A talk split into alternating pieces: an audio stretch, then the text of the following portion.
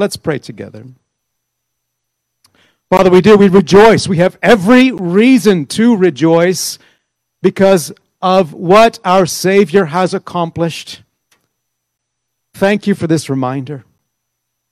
We pray for those that we are and have the privilege, really, of supporting, helping to support around the world. We pray for Seda and Emma, church planting in Tokyo. Thank you that they were able to baptize Hiro recently, their friend they've known the entire time there in Tokyo. Thank you for the recent family camps they were able to put on. We pray that the conversations and opportunities from that time would simply continue as they seek to show who Jesus is through their deeds and words. We pray for Jasmine and her continuing work among the Tarahumara people group in Mexico, that she would use her works of compassion and service such that hearts would be opened there, that through, through your kindness shown through her, you would lead people to repentance in that people group.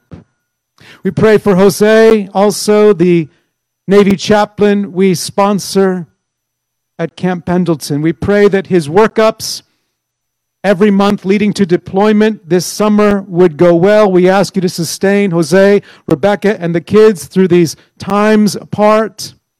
And we ask that you would use Jose on this coming deployment as the only chaplain to 600 Marines and sailors aboard that ship. Oh Lord, give him opportunities to minister and declare the good news. We want to thank you also.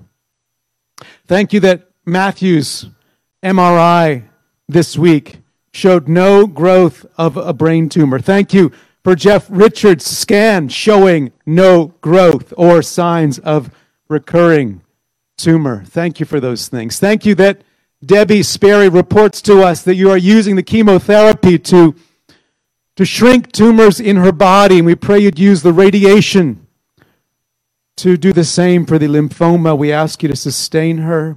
We pray for Amanda Mullery that you would use the new medication that she's on, oh Lord, to grant her the ability to take in more and more nutrition, that you would strengthen her body this way.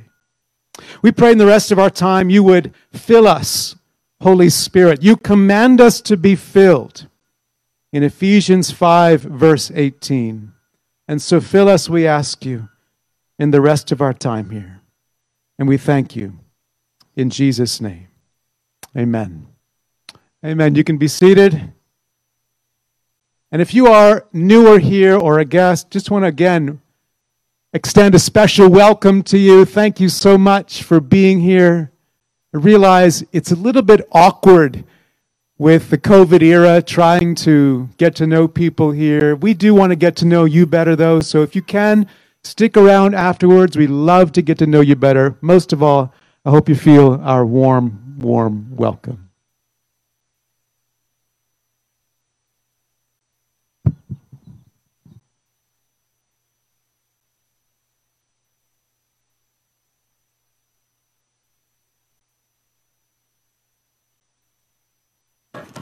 Good? All right. Usually the sound guy goes unnoticed unless something bad happens, but Matthew, I'm just going to say that one was your fault, so um, I don't feel bad right now. I guess it was Alana's fault. Well, it is good being together this morning. Um, if you have your Bibles, open up to John chapter 12 as we continue our journey with Jesus to the cross and the empty tomb. I'm excited this morning to be looking at the triumphal entry beginning in John chapter 12, verse 12. So if you have your Bibles, open up to those. Kiddos, as Mindy reads our passage this morning, I just want to encourage you to listen and to hear what special Sunday we celebrate, or we will be celebrating coming up, that is talked about in this passage. We call it a certain day. And so listen to what, what, what she reads and to see if you can catch what Sunday that is. So, Mindy, will you read our passage?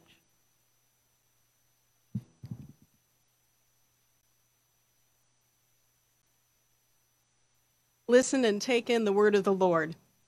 from John 12 12 through 26. The next day, the large crowd that had come to the feast heard that Jesus was coming to Jerusalem. So they took branches of palm trees and went out to meet him, crying out, Hosanna! Blessed is he who comes in the name of the Lord, even the King of Israel. And Jesus found a young donkey and sat on it, just as it is written Fear not, daughter of Zion. Behold, your king is coming, sitting on a donkey's colt. His disciples did not understand these things at first, but when Jesus was glorified, then they remembered that these things had been written about him and had been done to him. The crowd that had been with him when he called Lazarus out of the tomb and raised him from the dead continued to bear witness. The reason why the crowd went to meet him was that they had heard he had done this sign. So the Pharisees said to one another, You see that you are gaining nothing. Look, the world has gone after him. Now, among those who went up to worship at the feast were some Greeks. So these came to Philip, who was from Bethsaida in Galilee, and asked him, Sir, we wish to see Jesus. Philip went and told Andrew. Andrew and Philip went to told, and told Jesus. And Jesus answered them The hour has come for the Son of Man to be glorified. Truly, truly, I say to you, unless a grain of wheat falls into the earth and dies, it remains alone. But if it dies, it bears much fruit. Whoever loves his life loses it, and whoever hates his life in this world will keep it for eternal life. If anyone serves me, he must follow me, and where I am, there will my servant be also. If anyone serves me, the Father will honor him. This is the word of the Lord. Thanks be to God. Thank you, Mindy. All right, kids. So what, what Sunday was this that we just read about? And shout it out.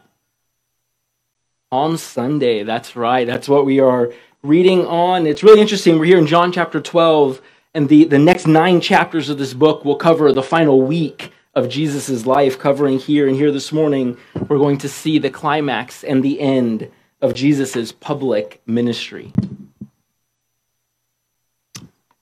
Well, it had been quite the night. Mary, one of Jesus' closest disciples, had, had performed this bold act of extravagant devotion as she anointed Jesus' feet with this costly oil. As the disciples awoke the next day, I'm sure they were thinking that this was going to be just another, that this was going to be an ordinary day, nothing, nothing like the dramatic events of the night before. Well, after they had gotten up and gotten ready for the day, maybe after they're, as they're finishing up their breakfast, Jesus tells them that they're going to Jerusalem. Surely they would have thought nothing of this. They had made this two mile journey from Bethany to Jerusalem a number of times. But as Jesus is telling them that they're going to make their way into Jerusalem, they have no clue what is happening there. Because having gotten word that Jesus was making his way into the city, a large crowd begins to form.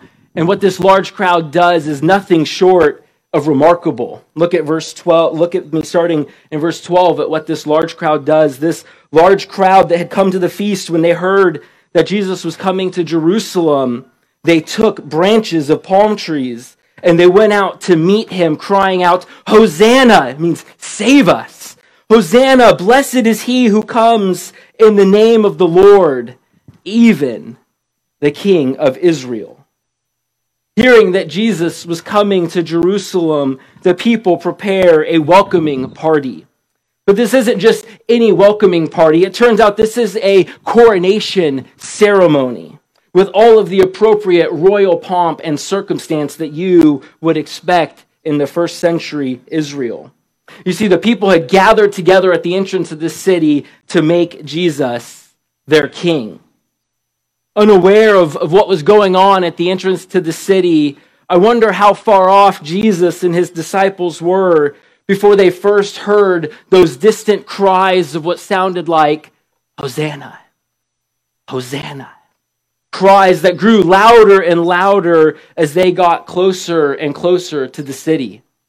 Was Jesus and his disciples, as they make that final turn and they can see the entrance to the city, as they see the people lined up with palm branches, this large crowd of people singing out, Hosanna, I wonder what was going through their minds.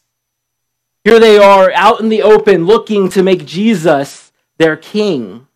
This isn't the first time that this had happened. We've seen this a number of times over Jesus' three year ministry, people trying to come and take Jesus and make him their king.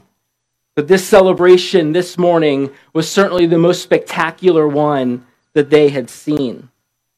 And the disciples weren't amazed at what the crowd was doing, what Jesus does next, how Jesus responds to this, to this crowd's heralding him as a king would have been even more amazing. Because this time here, rather than rejecting their pleas for a king, which he had done multiple times before, this time he accepts their royal offer as he rides into Jerusalem on a donkey. We see this here in verses 14 and 15. We read, And Jesus found a young donkey and sat on it, just as it is written, Fear not, daughter of Zion. Behold, your king is coming, sitting on a donkey's colt. After witnessing this truly remarkable scene, we see the reactions of a couple different groups. John tells us in verse 16 that the disciples are just confused. The text tells us that the disciples don't understand everything that's going on here. In verses 17 and 18, we see that this large crowd continued following Jesus, wanting him to be their king, but as we'll see, for their own selfish purposes.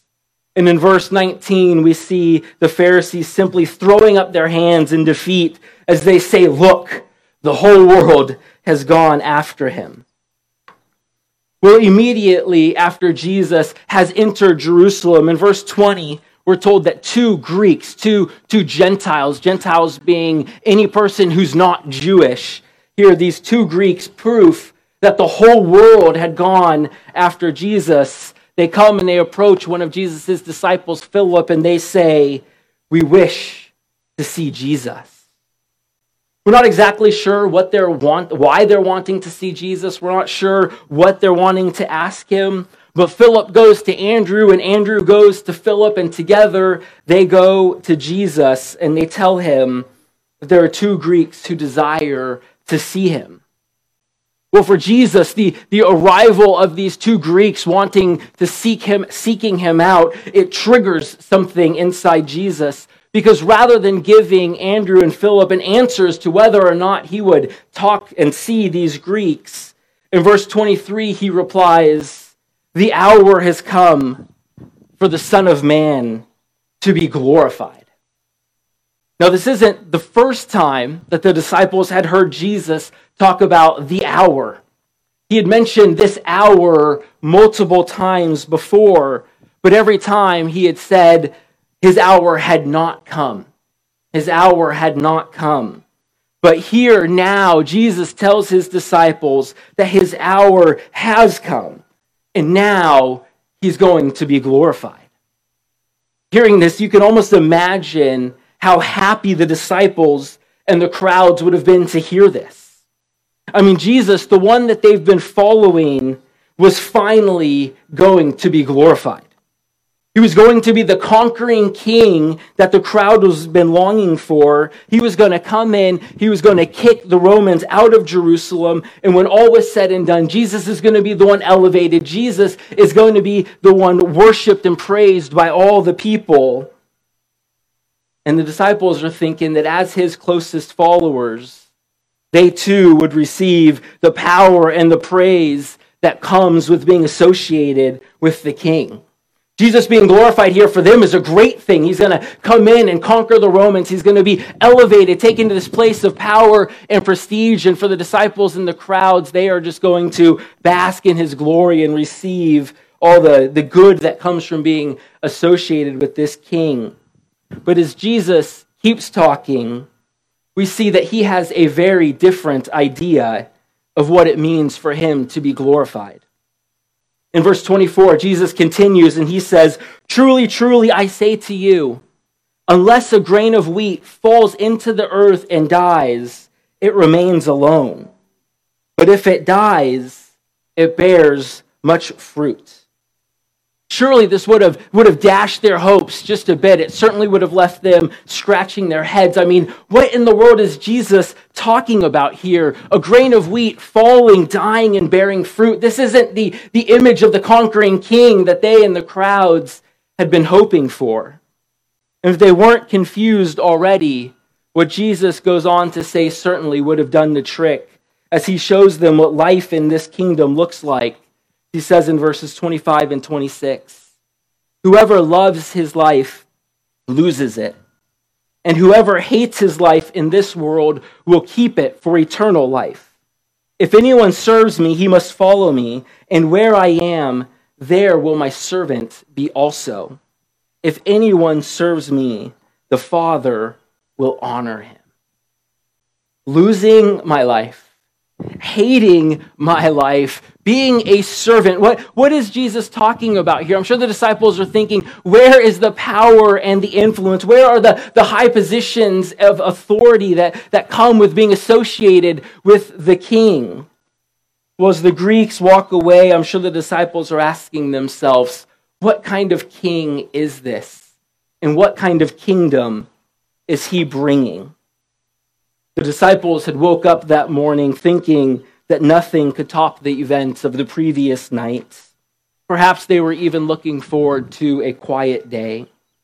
But as we've just seen, this was anything but a quiet day. And as we know, it looks like the disciples are in for quite a week. Well, this, this, is, this is our story. This is the story of the triumphal entry. As we look at this story, as we try to experience it as the disciples and this crowd and the crowd would have, it's important for us to, to take a step back and to, to ask and try to see what, what, what's going on here. Why did God include this event in our Bibles? What does God want us to see from this story here?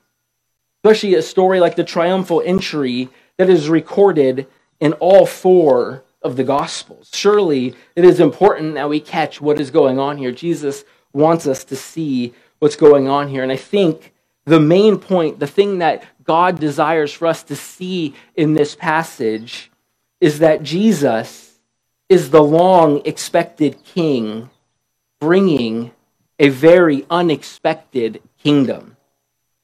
That's what God wants us to see here. God wants us to see that Jesus is the anticipated king, the king that Israel has been longing and looking forward to. But his kingdom is going to be unlike anything that the world had ever seen. Expected king, unexpected kingdom. Let's break this, this down here and look at each of those parts in turn. First, this passage here shows us that Jesus is the long expected king.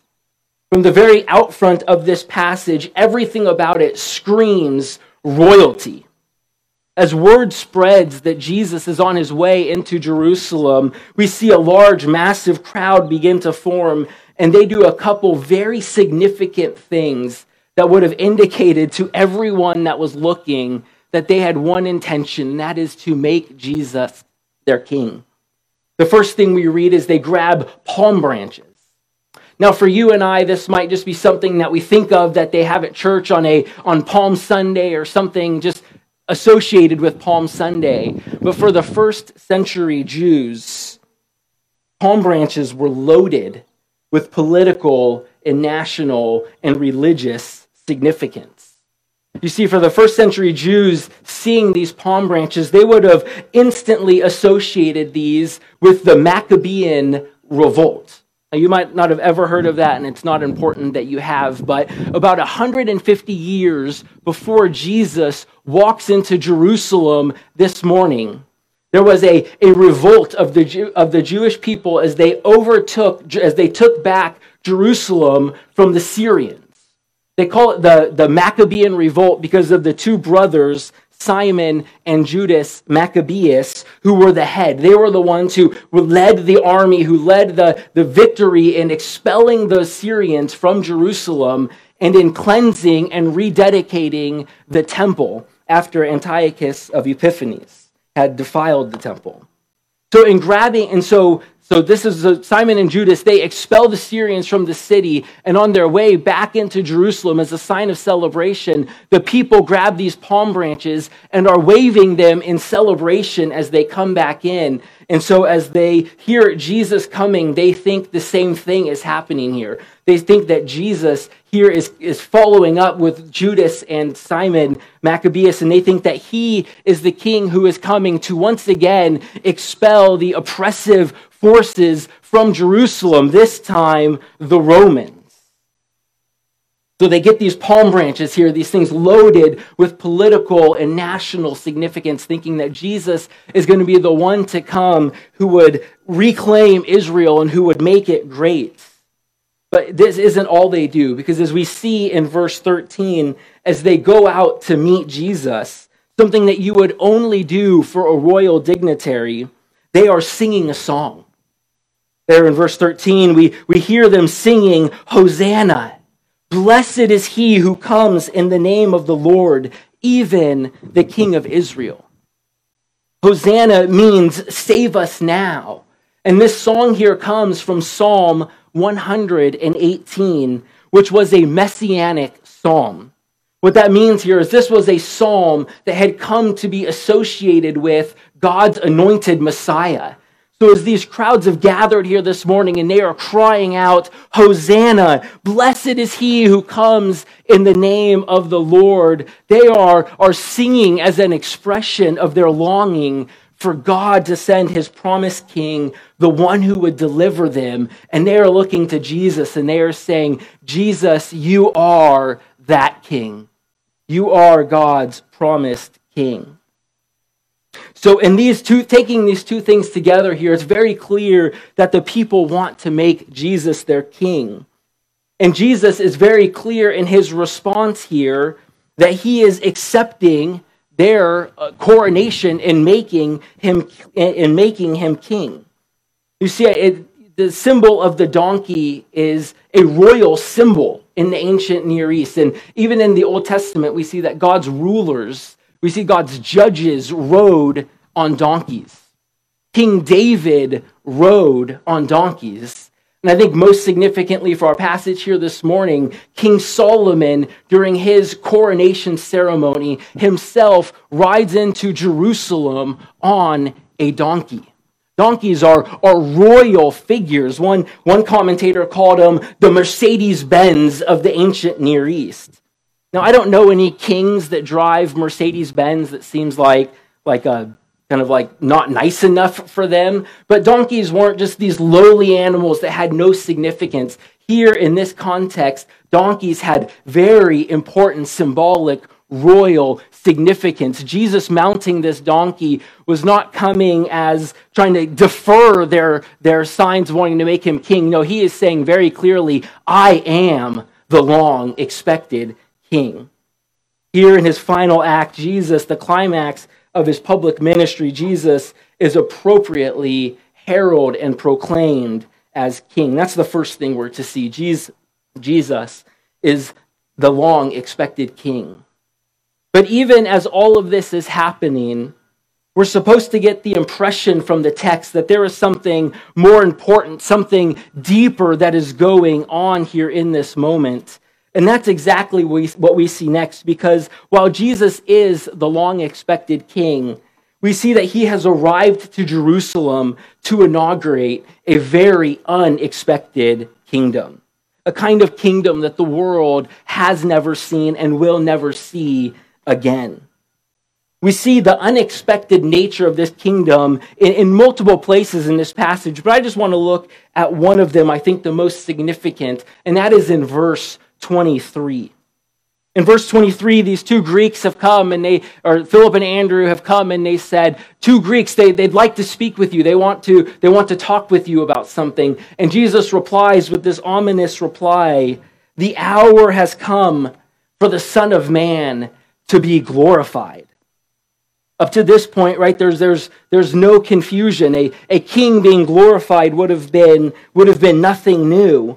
But as Jesus keeps talking, we see that his glorification will not be what naturally comes to mind for you and for me. And Jesus shows exactly what this glorification looks like in verse 24 as he continues. He says, Truly, truly, I say to you, unless a grain of wheat falls into the earth and dies, it remains alone. But if it dies, it bears much fruit. Here we see that the glorification that Jesus has in mind isn't ascending a majestic throne. It's not receiving a crown of gold as people around him wave banners and sing songs. As Jesus is showing us here in this illustration, the glorification that he has in mind is his pending death and resurrection. Here we see that while Jesus accepted the crowd's royal acclamations, he refuses to be a pawn in their political and religious struggles with Rome. Jesus here, he, he comes as king, yes, but he comes to bring an entirely different kingdom. Because Jesus here, he doesn't come to lead an insurrection like the crowds wanted. No, Jesus came to bring salvation.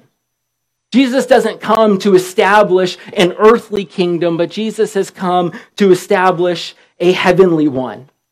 Jesus didn't come to free the people from Roman rule, but to free the people from their slavery to sin. And most importantly, here, Jesus did not come to defeat Herod, Pilate, and the Romans, but to defeat our ultimate enemies of Satan, sin, and death. That is what Jesus is doing here. That is the kingdom that he is bringing, the unexpected kingdom here.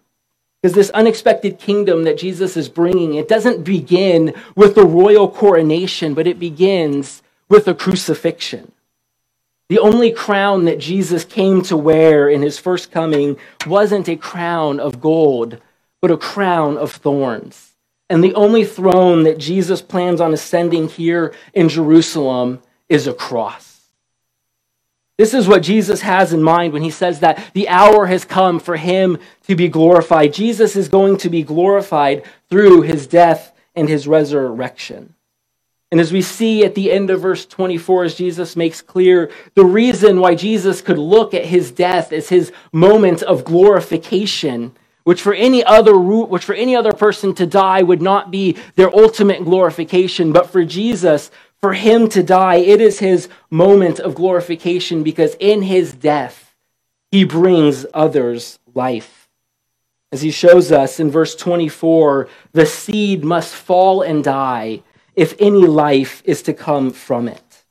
Jesus, see, Jesus here sees his death as his moment of glory because of what it accomplishes. It enables sinners like you and me to receive eternal life. Because in Jesus' sacrificial death on the, Christ, on the cross, he pays the penalty for our sins. He satisfies God's holy wrath again, holy wrath and anger against our rebellion, so that through faith in him we can receive forgiveness and amazingly have an intimate relationship with him.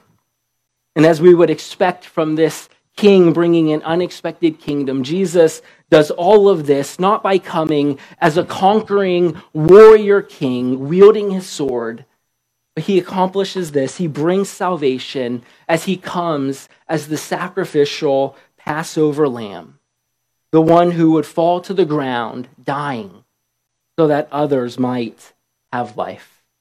This is the unexpected kingdom that our king is bringing.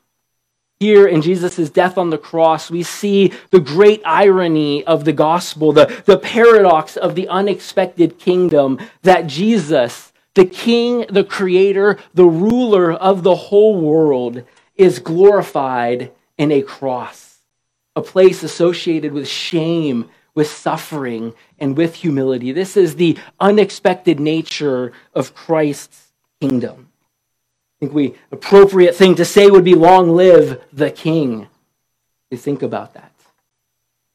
Before we turn to the applications, I just want to encourage any here, any who are here who might not currently be trusting in Jesus Christ.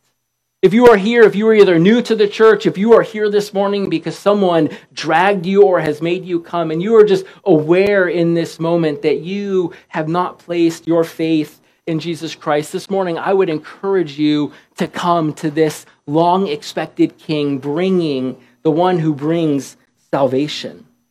Turn to him, trusting in the forgiveness of sins, trusting in his life, death, and resurrection for the forgiveness of sins. Because the author here of this gospel, the author John, while in this passage here, he shows us that Jesus is the king who comes riding on a donkey, bringing salvation. The same author, John, in the book of Revelation, tells us that Jesus will return. He is coming again, but when he comes, he will not be riding on a donkey bringing salvation, but when Christ returns, he will come riding on a war horse prepared for judgment. That's the, that's, the real, that's the bad news of the gospel, as it were. The bad news of the gospel is that apart from Christ, we will experience God's just and holy judgment on our sin. And that will happen. Jesus will return bringing judgment for those who have not trusted in him, but for all those who turn to him looking to his glorification here, his death and his resurrection, you can receive the joy of all joys, forgiveness of sins, and intimate relationship with him. So turn to Christ this morning. So we've seen our story. We've looked at what God desires for us to see from it. And here, in the closing minutes, I think it's important that we ask perhaps the most important question this morning, and that is so what? What does it matter that Jesus is the expected king bringing an unexpected kingdom? How is this to impact our lives? Well, certainly there are many applications that we can and should make to our lives this morning. I want to draw two applications from our passage. The first application I think God wants us to see here is that God is inviting us to behold our crucified King. This morning in this passage here, God is inviting us to join the people lining the streets of Jerusalem as we behold our crucified King as we feast our eyes on Christ.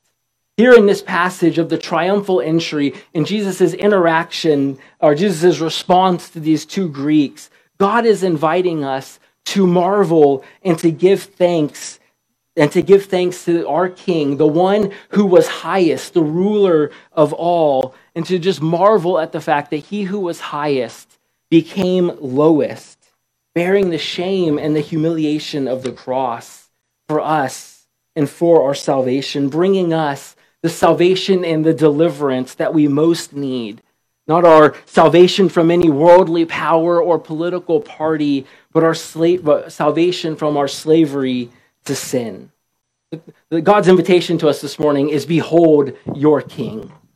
He's calling us here to, to stop with the busyness of life, to put away the idea that we always have to be doing something, and to set our eyes and our hearts on Jesus, the one who was crucified and raised for our salvation.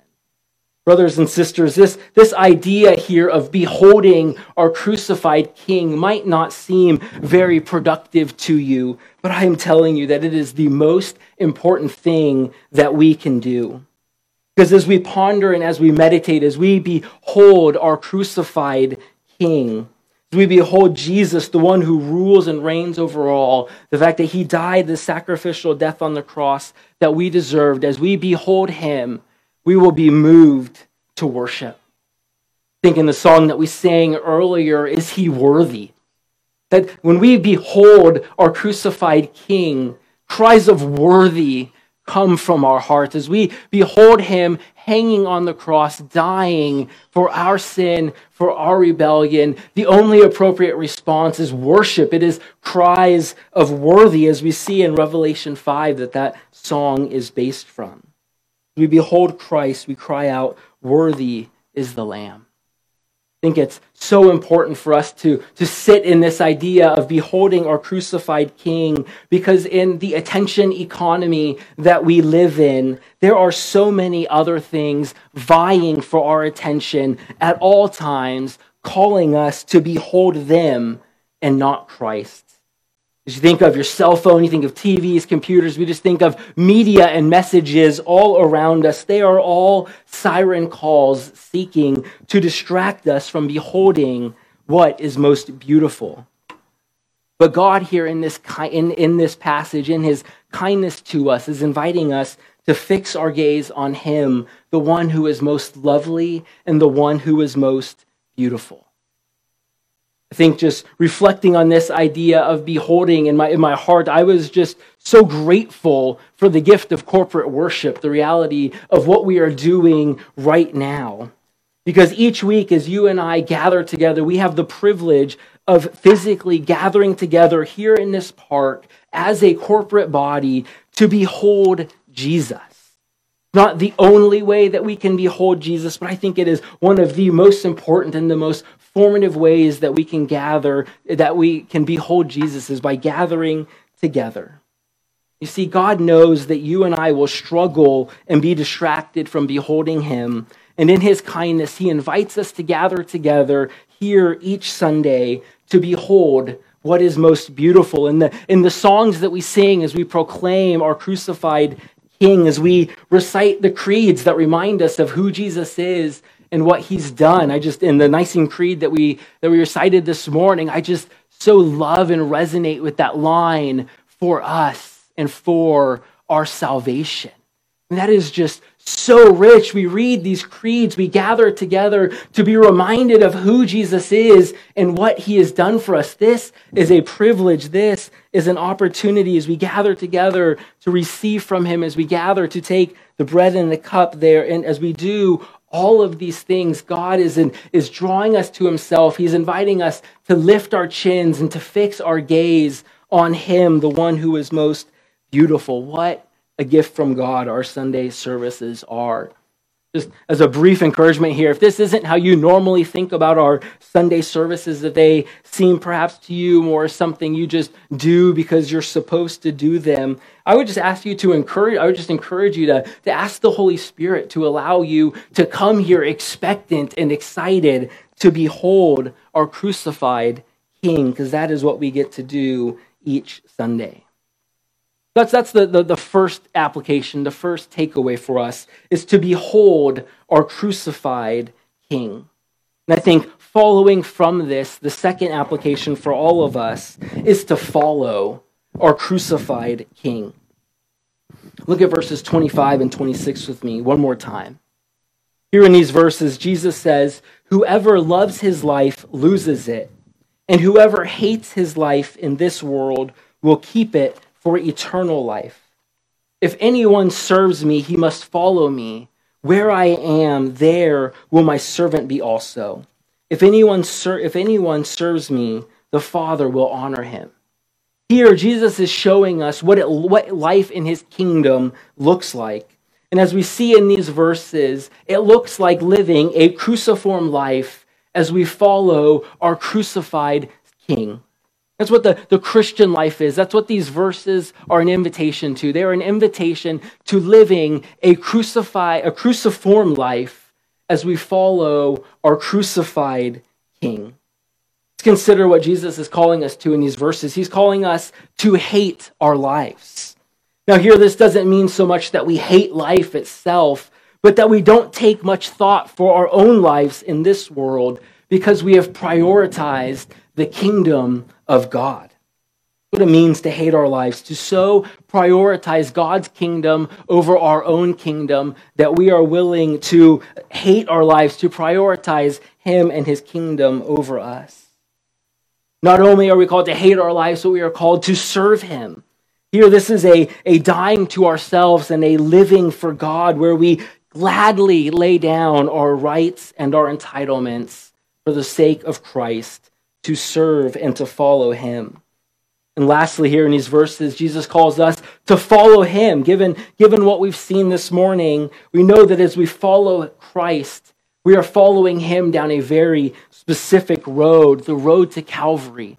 We are following, following him down the road to the cross where suffering, shame, and sacrifice await us.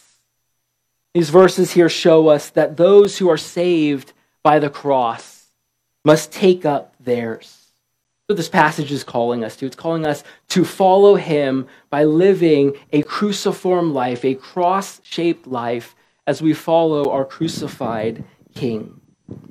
I was just thinking this, uh, this morning actually about this and how it can help perhaps curb our expectations. This idea of the life that Jesus is calling us to live can help us with our expectations.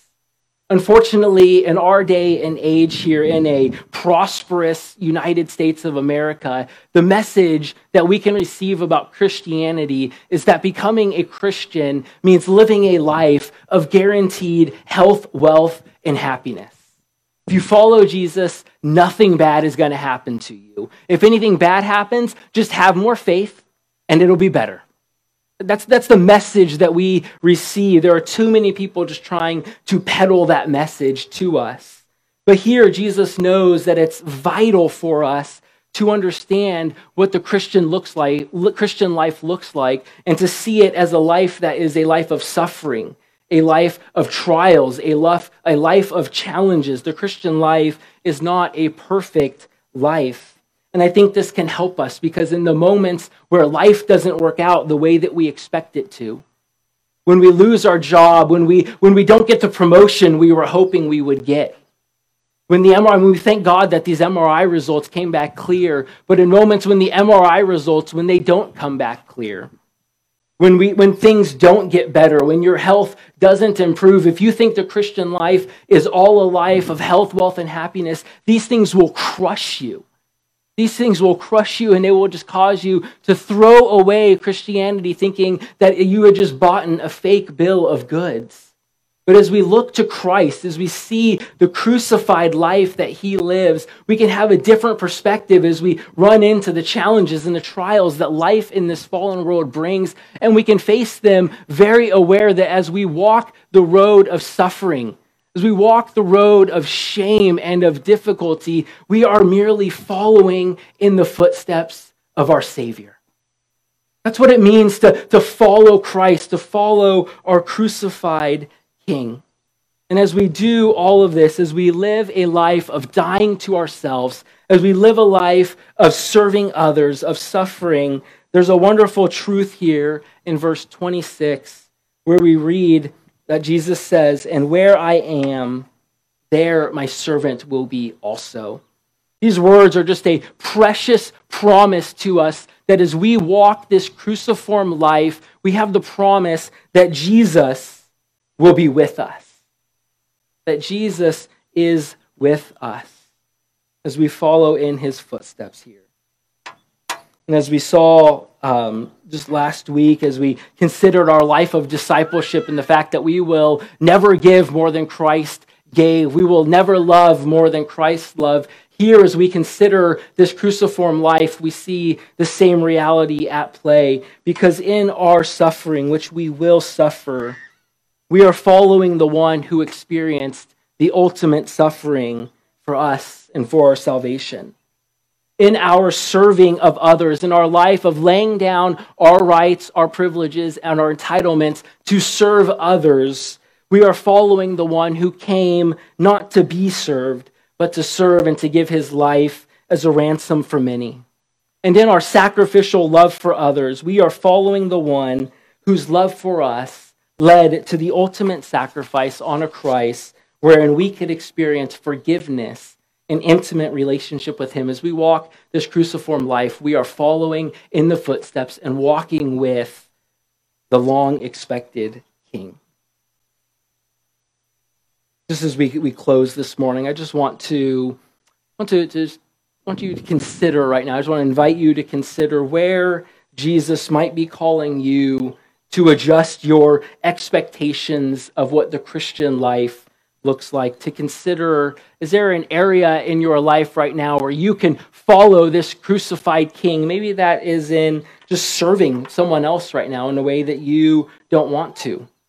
But in sacrificially serving this other person, you can be following in the footsteps of your crucified king. Maybe it's in sacrificing or setting aside your freedoms and the rights and your rights for the sake of your brothers and sisters in Christ. Or maybe it's living for the kingdom of God over the kingdom of self, prioritizing his kingdom over ours.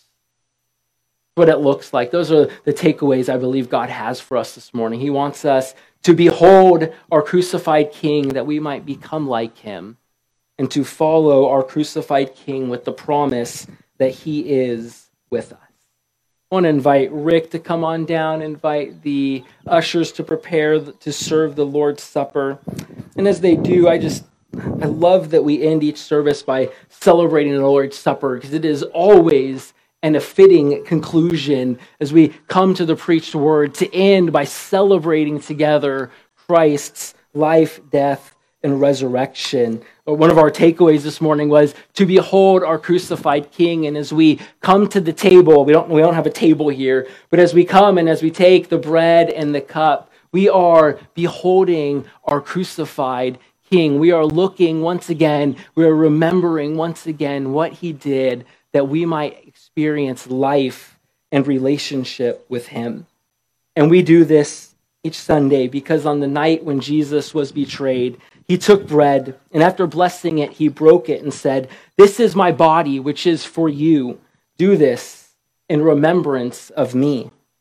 Later, he took the cup, saying, This cup is God's covenant with my, of my, with my blood, sealed with my blood. Drink from it in remembrance of me. For as often as you eat this bread and drink the cup, you proclaim the Lord's death until he comes. I just want to invite you when you are ready to come, to take the bread, to take the cup. And as you do so, behold your crucified King as you consider what it looks like to follow him.